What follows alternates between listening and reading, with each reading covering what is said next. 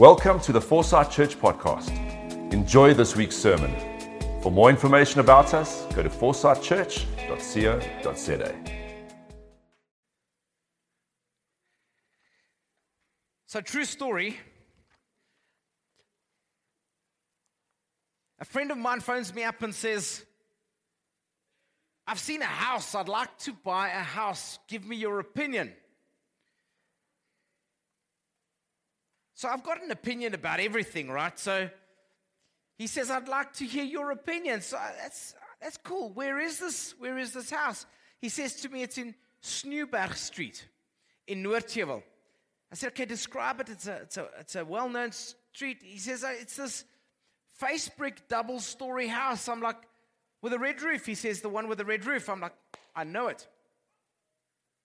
He says, Can you come? I've got an appointment with uh, the, the estate agent at three o'clock this afternoon. Can you come around? I'm like, okay, wait, it's, it's, it's like two. I've got some stuff to do, but I'll be there as soon as possible. He says, no, no, cool. I'll go ahead. I'll, I'll wait. I'll check the place out and we'll scope it. Just come when you can and, and we'll talk about it. So I'm like, okay, this is cool. So he tells me, prompts me, says, man, I'm, I'm thinking I want to buy this for my family, but even if this doesn't work for the family, I, I think it might be good for church offices. You know, we could do stuff during the week there, and you know, there's space for parking, and you know, maybe maybe we can run our offices from there. But but come and have a look at it anyway. So I'm like, there like a bear. So three o'clock comes. I'm I'm running a bit late. Jump on my bike, uh, roar around there. Get off the bike in a flurry, and, I, and I, the, there's cars outside, and the gates open. So I walk in. I walk into the garage. There's a guy in the garage. He says, Hello, can I help you? I'm like, Yeah, I'm here to see the house. He says, Well, my wife is inside. Just go through.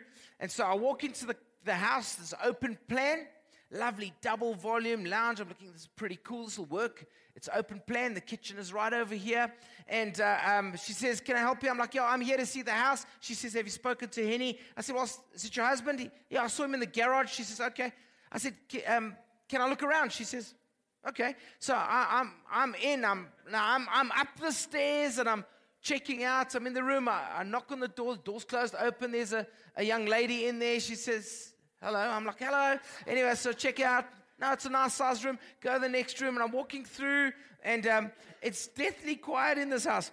So I, I go I go like down, and um, the lady says, because I'm down the stairs again. She says. Um,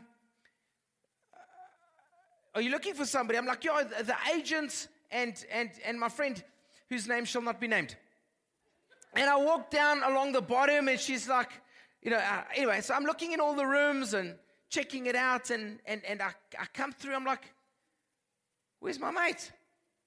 So I go back through the garage, and here's the family standing outside like meerkats, looking at each other and looking at me. I'm like, So, so where's the agent? They're like, no, house is not for sale. okay, I'm at the wrong house. So I'm on my phone. It's like, hey, buddy, which house? He says, no, no, the other face brick house with the red roof. It's like, oh.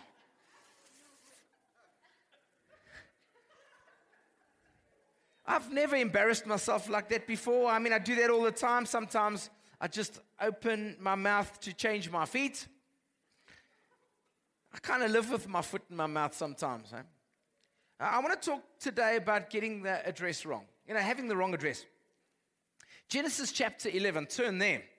It's right in the beginning of the Bible, first book of the Bible, Genesis chapter 11. The scripture will come up on screen. Strange scripture because it's right in the beginning and, and it's kind of just shortly after the flood. Now, a couple of years have gone by, and there's nations that have been formed after Noah and his family come out of the ark. And they kind of spread out around the world. But there's a particular group of people who decided to gather together, one of the nations. Genesis 11, verse 1. Now the whole world had one language and a common speech.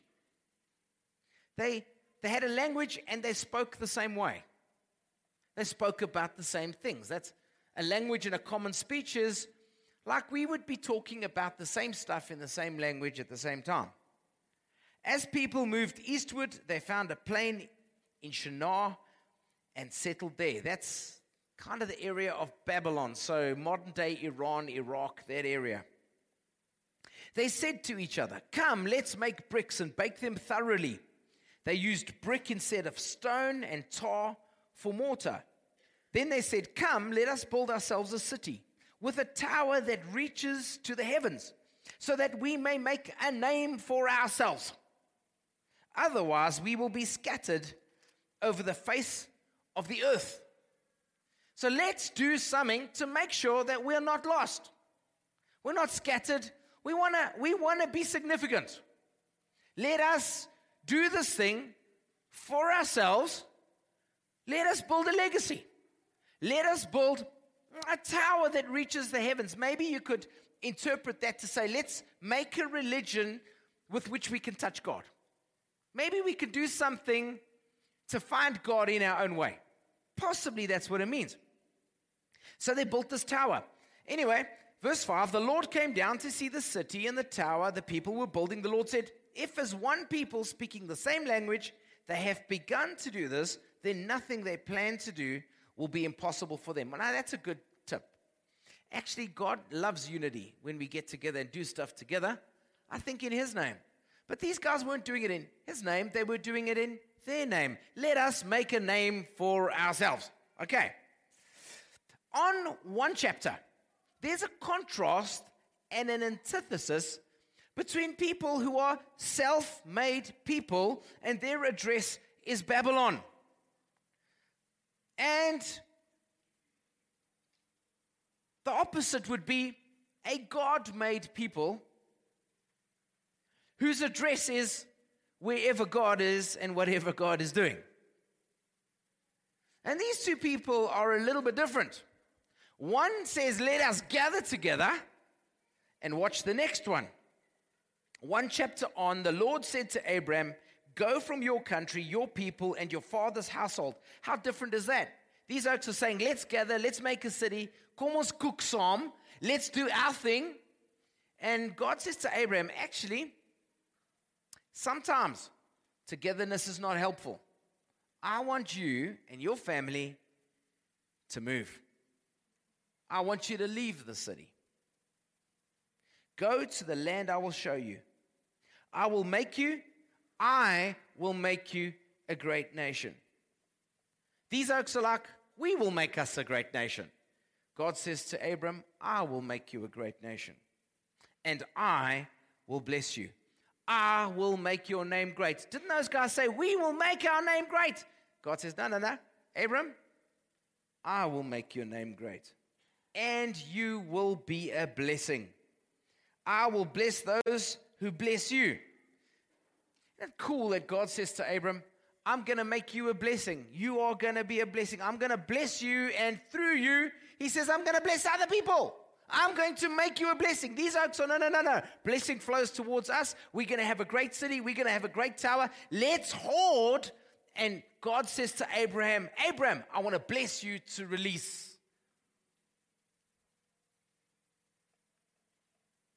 I will bless those who bless you, and whoever curses you, I will curse, and all peoples on earth will be blessed through you.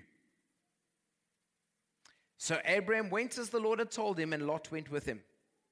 Abram was 75 years old when he set out from Haran. You're never too late to start. Anyway, and then Abram went, and instead of building a tower, he built an altar. Now, some of the differences. Abram is a man of faith. Last week we spoke on faith and hope, and I promise you, I don't think I've ever had that much feedback from a message. People said, That is just what I needed. I, I, it's actually simple. Faith and hope is simple. Anybody can do it. I'm in. That was pretty cool.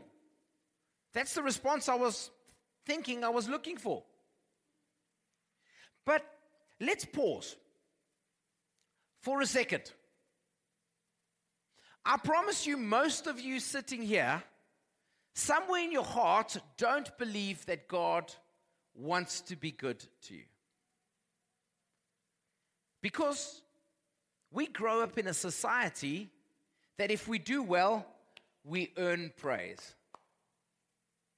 If we don't do well, we earn displeasure. You see the frown. Most of us, and that's not all bad, but it's our culture. And we praise aspiration and ambition. We celebrate it. And not that ambition is bad. It's very, very good, especially if you're a guy. You need to have a little bit of fire underneath your backside. I said it, backside.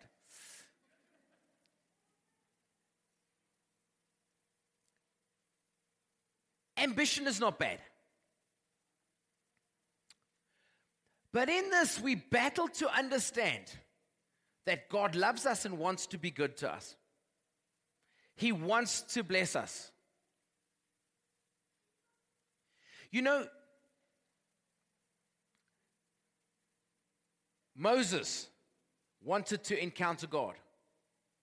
And in the book of Exodus, chapter 34, Moses says, God, show me yourself. I want to see your glory. And so God passes by Moses and he says to him, Listen, I don't want you to see the front side because I'm shining. You can't do that. You're going to die. So he covers him. He covers him with his hand and he says, You can see when I pass by, you can see the afterglow. And he says to him this He comes past Moses and he says to him, He declares his name. He says, The Lord, the Lord, gracious and compassionate, slow to anger, and abounding in love he calls himself, he's, he declares himself, he introduces himself to Moses in this way. He says, The Lord, the Lord, gracious and compassionate, slow to anger, abounding in love. In other words, I'm overflowing in love. And that's how God speaks his name and introduces himself. Now, many people, I grew up in church, and, and I, I heard many people talk about God. Mostly, it was opinions. And everybody's got an opinion about God. If you go onto YouTube, everybody could tell you an idea of what God should be in their interpretation. But when God speaks about Himself and introduces Himself, He doesn't say, I'm the old man in the sky cracking a whip. He doesn't say, I'm the master of the gods about to hurl lightning at you. He doesn't say if you make the right sacrifices, you will be accepted. He doesn't say that if you climb through the hoops and maybe if you climb up the ladder of holiness and godliness, one day you will be good enough for me. He does not say that. He says who he is, and he says this I'm gracious and I'm compassionate. I'm slow to anger and I'm abounding in love. I'm not angry. You really got to make me angry. Many of us represent God in a bad way because our opinion of God is not who God declares himself to be. And so people sit with a, a shield in their hearts. They sit with masks and they're like, I'm okay about this God thing. I understand God, but I don't want anything to do with him because he's an angry dude. Well, no, no, maybe you're a little bit more associated with Greek mythology and Zeus on Mount Olympus, or maybe you just, you, maybe you're not, maybe you have not met this God who's gracious and compassionate, who's slow to anger and is abounding in love. Can I tell you something? It was liberating for me to figure out that God is not angry with me most of the time. He's slow to anger. And He knows me, He knows who I am. And he knows that I'm just human clay that I'm put together by his hands, and he blew his life into me, but I'm just a dirtbag, actually. And I can be expected to fail, and I can be expected to wipe out, and I can expect it to wipe out extravagantly, and he's okay because he's a loving father. Isn't that how Jesus taught us to pray? To pray, Our Father in heaven. Of all the things God causes wants to be known as, it's not CEO or big boss or the old man up in the sky or the creator, his pronoun of choice is father. It's Father, dad. He wants us to know him as dad. And so when we approach him, we pray that way. Our Father in heaven. I can imagine Jesus praying that. Could you imagine this? Okay. So, Jesus on his knees, teaching his disciples to pray. Okay? Now, this is not the Lord's Prayer, it's the disciples' prayer because Jesus never had to ask, forgive us our sins, right? Because he didn't sin. But he's teaching them to pray. And he's like, okay, hey guys, this is how you pray. Our Father. Could you imagine? He's talking to his dad and he knows him intimately. He's not, oh, righteous judge. Oh, master of the universe. Oh, chairman of the board. Oh, Mrs. President. He's not, not under that stuff. He's like, my dad. This is how we pray when we pray. Our Father. It's amazing. Jesus came to bring us a new revelation of who God is because Jesus knew his Father. And the revelation he brought was something that you don't see in the Old Testament. You won't find God in the Old Testament being called Father. Do you know that? You don't find that. You find that people worshiped God from a distance, even though God wanted them to come close. You know, in that encounter in Exodus 34, God actually says to Moses, Bring all the Israelites here, bring them close to the mountain. I want to talk to them, I want to show myself to them. And all of them said, No, Moses, you go. We'll stay down here. You go. You go and in, meet God and you can introduce him to us. And God says, I actually want all of you to come. And they say, No, no, Moses, you go. You, you're our delegated priest. You go.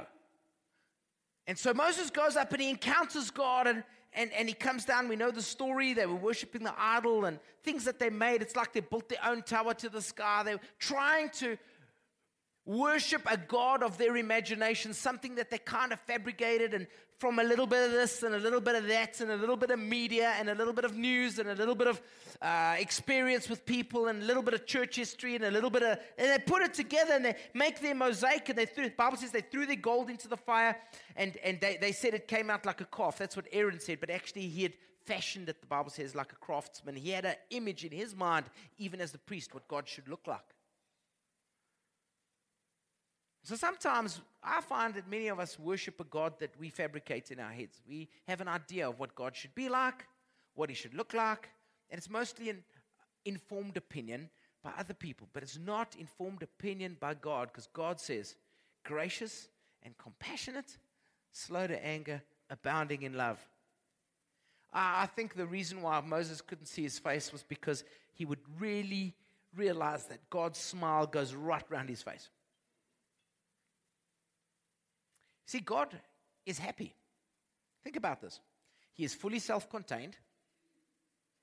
He doesn't need your praise, He doesn't need your, your uh, allegiance. He is self sufficient, fully self contained, fully self sufficient. God never has a bad hair day. He's always content. He's always absolutely happy. Does he have emotions that aren't that way? Yes, of course he does. Like all of us have emotions we created in his image. He fully experiences what we experience. But technically, from a basis of absolute balance, of absolute control, he is fully, and I think this is the highest uh, tenet of all theology is he's a sovereign supreme god. He's always in control. He's always in charge. He is the highest authority of the universe. Nothing rocks his boat. He's fine. The devil is a created being the bible says. He's just an angel another one of God's many angels. God is in control. And He's happy. You know, when I got this thing in my head, it changed the way I lived. Because I realized my sin, even though it's not acceptable to God, I always am because God loves me. Why? Because my sin does not affect His mood. It affects my attitude towards him. It affects my proximity to him because I want to run away. You know, even when Adam sinned in the Garden of Eden, he ran away from God. God comes to walk with Adam, says, Adam, Adam, where are you? You're not where you were yesterday. Adam had run away. He was naked and ashamed, and he got a fig leaf and he, he tried to cover up. And, and God says, Well, what are you doing? He says, I was I was afraid because I was naked, so I'm ashamed. It's like, what? Why? I'm the same God, I've got the same attitude towards you, but your heart has changed. Your freedom towards me has changed. I haven't changed. I am God that changes never. You changed because of your sin. God says to him, Who told you you were naked? You know, the amazing thing is when we drift from God, we become self aware. When we're in close proximity to God, we're very God aware. Our attitude is positive, our outlook of life is full of faith. We kind of, the more we rub up against God, we kind of get his smile on our face, right? Our attitude, our attitude reflects his attitude because we're kind of pressed into him. But, but when, we, when we drift away, our hearts become distant. We become naked, we become ashamed, we become very, very self aware. And so, Genesis 11 is a group of self aware guys who said, We are so self aware, we want everybody to know our name. We want to publish who we are. We want to make a name for ourselves. We want to build a tower. We want to do our thing, and so that everybody knows how cool we are. See, when you're in Christ, you don't have to self proclaim.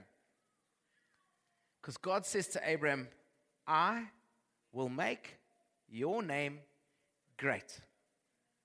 I've got your back. I will look after your reputation. And he says this I'm going to be a blessing to you.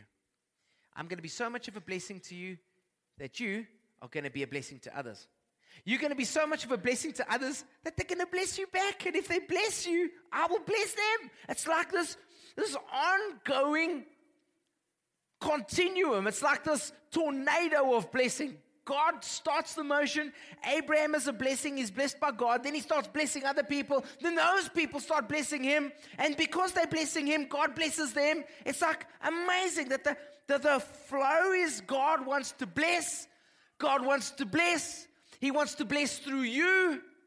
And he wants you to be a blessing to others because he's a blessing to you. So as you receive, you kind of give out, and everybody around you kind of catches life. And because they catch life, they give it back to everybody else around them. It's like a contagious veld fire of goodness and blessing. Why? The Lord, the Lord, gracious and compassionate, slow to anger, abounding in love. Ha. Yes, Lord. How cool is that, man? He says, I will make you a great nation. I'm going to bless you. I'm going to make your name great. I will make you a blessing. I'll bless those who bless you. And then he says this all people on earth will be blessed through you. As opposed to the other chops who are like, we want everybody to bless us and to know us. Everybody's going to know our name. God's like, no, no, no. Everybody's going to be blessed through you.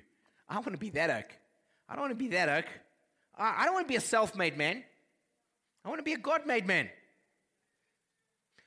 So, these guys built a city, God scattered them.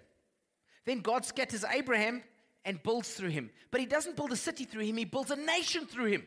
You see, what God can do in your life infinitely is multiplied by your obedience. Where people get together and make a city, God takes one oke, one family, and makes him a nation. And then, even after that, because of Abraham's obedience, God then changes his name and says, I'm going to make you a father of many nations. Why? Because you've been faithful in little, I will establish you over much. Now, the crazy thing is this that Abraham, his whole life, lived in a tent. He was a pilgrim.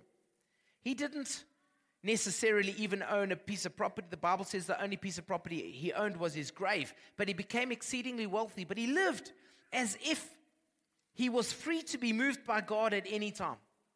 He lived without trappings. He lived without building a tower that he had allegiance to. He, he, he lived as if he didn't have a city to, to look after because you see, it's not about the city, it's about the people in the city. And he got it.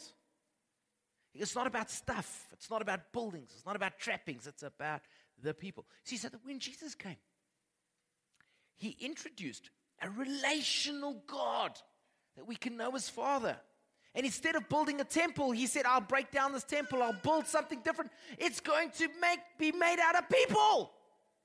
You become the temple of the Holy Spirit because the Holy Spirit lives in you. And so God is not allegiant to buildings and to, to, to cathedrals, and those are all empty and lifeless because God has a relationship with people, multitudes of people that He builds together to make a family. Now, turn with me to Psalm chapter 84. I want, I want, you, I want you to get this. This is David. Now, there were three guys in the Bible that knew God in the same way gracious and compassionate, slow to anger, and abounding in love. One was David. Who was the other guy?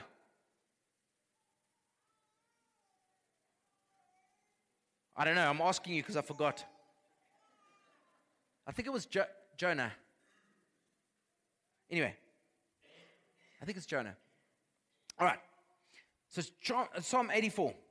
How lovely is your dwelling place, Lord Almighty. My soul yearns, even faints, for the courts of the Lord. My heart and my flesh cry out for the living God. In other words, he's got a yearning to be connected with God. My heart and my soul, my, my, my heart and my flesh cry out for the living God. He's got a hope. Now, remember last week we said that Abraham, in hope, against all hope, believed and it was credited to him as righteousness.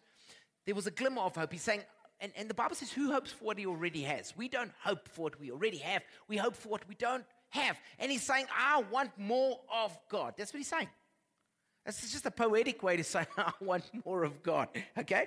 It's pretty cool. He's got a hope that he's going to meet with God. And he says this even the sparrow has found a home, and the swallow a nest for herself where she may have her young, a place near your altar. Lord Almighty, my King and my God. Blessed are those who dwell in your house, they are ever praising you. Now, that doesn't mean living in a church building. It's saying those who live in your presence. You remember Old Testament, they believed that God lived in a temple. So the picture is blessed are those who are in proximity to God, who are in relationship with God. Blessed are those people who are intimate with Jesus. They're ever praising you. Blessed are those whose strength is in you. So, so wait, wait, we read here blessed, blessed, blessed, blessed. This is ringing a bell. Abraham, I'm going to bless you. I'm going to bless you. You're going to be a blessing to people. Bless, bless, bless, bless. How, what are the conditions for the blessing? Proximity to God. Blessed are those whose strength is in you, whose hearts are set on pilgrimage. Blessed are those whose hearts are set on pilgrimage. Do you know David had this desire to build a temple for God during David's whole time? The presence of God was in a tent. Did you know that? God says to, David says to God, I want to build you a house for you to live. God says to him, Heaven's my throne, the earth is my footstool. What kind of a shack are you going to put me in? Come on. How are you going to. Genie in a bottle, you know, let's, let's capsule, what, encapsulate God and package him. It's like, no, man. What are you going to do for me? He says, but because you got that desire, I see your desire. I know you desperately want to have a place to honor me. He says this because you want to build my house, David, you're not going to build me a house. I'm going to build your house. Same thing as he said to Abraham I'm going to build you, man. I'm going to make you a nation. Because your desire is for me, my desire is for you. And guess what? I can bless you way more than you can bless me. All right. Whose hearts are set on pilgrimage. What is pilgrimage? Bit like wandering around from tent to tent and place to place, maybe living in a caravan. I'm not advocating gypsy lifestyle. It's just that your heart hasn't found a home. You just, every time God moves, you move with Him. The one thing I figured out about God over the years, I figured out a few things, but the one thing is every time I put my finger on God and I think I understand Him, He moves. It really is like that. It's like Do you remember that arcade game? Go to, do you remember arcades? Okay, now everybody's got a PlayStation. Remember arcades? You'd go to a game arcade. I think there's one at Silver Star Casino. And there's this boppum thing. And, and you got to like smack the toad as he sticks his head out of the floor or something. Like you get a hammer. And then there's a, a dance one where you got to like put your foot on the lights and you got to like, you know, and it gets faster and faster. And I feel sometimes God's like that. Because every time I think I understand him, he says, wait, wait, there's more. There's more to discover. Bang, he pops up here, and bang, he pops up there, there, there, there, there. It's like sometimes you've got to like, like put your hand out everywhere, your hand and your feet to cover all the miracles and all the beautiful things that he's, that he's doing and all the testimonies because God is just so amazing. He wants to be lavish over us. He wants to bless us. Could you imagine if you had all the money in the entire world and money was absolutely no object to you?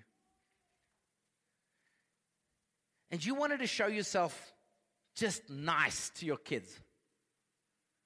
I promise you, you would be extravagant towards them. You want a house? What house you want? You want a car? What car you want? You want groceries? What do you want to eat? You want a swimming pool? What, what swimming pool do you want? Could you imagine? Because now I'm not saying it's remember it's not stuff. This is an example. It's an example of the generosity of God. Because if you could bless your kids extravagantly, you would.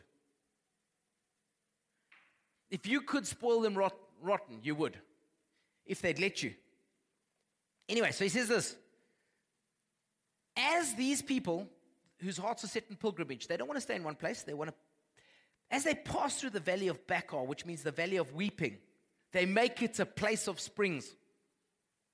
A dry place, a weeping place. All of a sudden, springs pop up. The autumn rains also cover it with pools. They go from strength to strength till each appears before God in Zion. Listen, this is your future, my friend.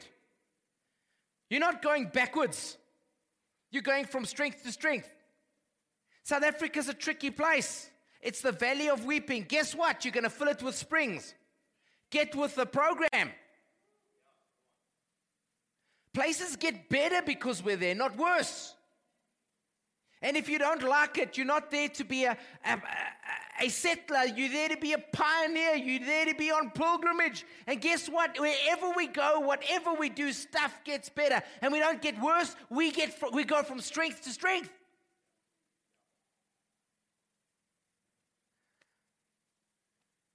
The guy said to me the other day, he said, ah, he says, I think, I think Christianity's dead, you know, like the churches are dry. It's like, flip, get another church. Let's go somewhere where there's springs of life, man. Oh, because God's doing stuff. God's doing stuff. See, I was blown away. We had a victory weekend this weekend, and just the stuff that God is doing in people's life just blows my mind. How God takes broken, normal, dysfunctional people like all of us, and He does something spectacular in us, and people who are in need of blessing become blessings.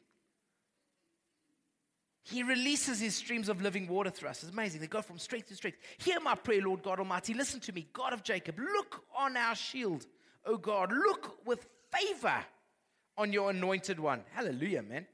Blessed is one day in your courts than a thousand elsewhere. I would rather be a doorkeeper in the house of my God.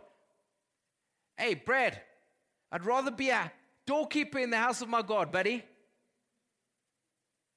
than dwell in the tents of the wicked. I'd rather be oke living the blessing than making my own way. For the Lord God is a sun and shield. The Lord bestows favor and honor. Listen to this, underline this one. No good thing does he withhold from those whose walk is blameless.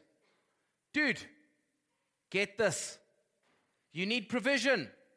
God withholds no good thing from those whose walk is blameless. Psalm 34 says he holds no good thing from those who seek him. Nothing. Nothing. Lord God Almighty, blessed, blessed, there's that word again, Blessed is the one who trusts in you, not to the one who trusts in himself or his man made empire. Blessed is the one who trusts in you. Lord, our hope is in you. Come pray with me. Father, we want your blessing on our lives. I unashamedly, unapologetically declare I want to be blessed by God. I want to live a life of joy, of freedom, and wherever I go, I want the sun to shine, and I want the birds to sing, and I want the streams of living water to flow. I want to be the happiest person I know. I want to go to the gym and light people's faces up.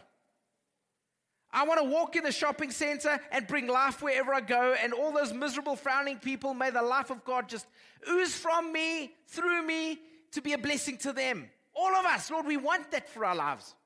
None of us wants to be sour and dejected and dead. We pray for the streams of living water to flow in all of us today. We're trusting you for your goodness. We're trusting you for your favor. We're trusting you that we would be blessed to be a blessing. Lord, please break us free from our small minded, selfish, contained, minimalistic living. Help us to be extravagant. Help us to know you, Lord, as an extravagant king, extravagant dad who will withhold no good thing from us, Lord. I can think of many good things that you want to give me. And Lord, I want them all. But most of all, I want your presence. Because without your presence, it means nothing. I want to live a life of fullness, Jesus. Thank you, Father. Thank you, Father. Maybe you're here this morning, guys. Keep your eyes closed. Maybe you're here this morning and you say, I want a life where I, I encounter the goodness of God. I, I want a life where I, I get to meet God as gracious and compassionate, slow to anger, abounding in love. And I repent, I turn my back on my broken thoughts of God because they're informed by people. But when God speaks about himself, I want to know that God who declares himself as gracious, compassionate, slow to anger, abounding in love. I want to know that God. If you're here this morning and you say, I, I want to walk that way, I want to be a blessing to others because God is blessing me, I want to walk under his favor. I just want to raise your hand. I want to pray with you. Maybe you are raising your hand for the first time. Maybe you're giving your life to God for the first time. But what you're technically doing is you're saying, Here I am, God. I want to be blessed and I want to be a blessing.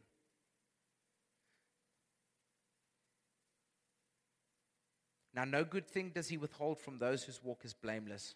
We can only be blameless through Jesus Christ. He took our sin away. Okay, so that means that if you give your life to Jesus Christ, you become blameless because he took that blame on himself when he was crucified. He was punished on behalf of us for our sin. That means you're a candidate right now for the blessing of God to be released in your life. So all you need to do is say, Lord, forgive me for my sins. I receive you as Lord and Savior of my life. I can't save myself, I can't bless myself. But right now, I put myself in your hands because you are good, you want to be good to me. I receive this gift of life, and I receive your blessing. Fill me with your spirit and make me your child. In Jesus' name. Amen. If you've prayed that prayer this morning, you mean it in your heart, that's a first act of faith towards God, which says, Here I am, Lord. I'm enrolling I'm enrolling for service. I, I want to sign up as your child. Now, it's a, it's a walk, but you're saying, I'm giving my life to you. Now, the word says, to all who received him, to all who believed in his name, he's given the right and the authority to be called sons of God, born of the Spirit.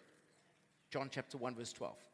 You've been given the right and authority to be called the child of God because you have said, I want that Father And because you said, I want that father, he said, I, I want that son. I want that daughter. And that's the first step on your spiritual journey. So it's going to be a walk. You can start hearing the Holy Spirit. You can start getting ideas. You can start getting emotions or impressions or feelings. Start being aware of those and act according to the promptings. Going to see the Holy Spirit's going to start leading you.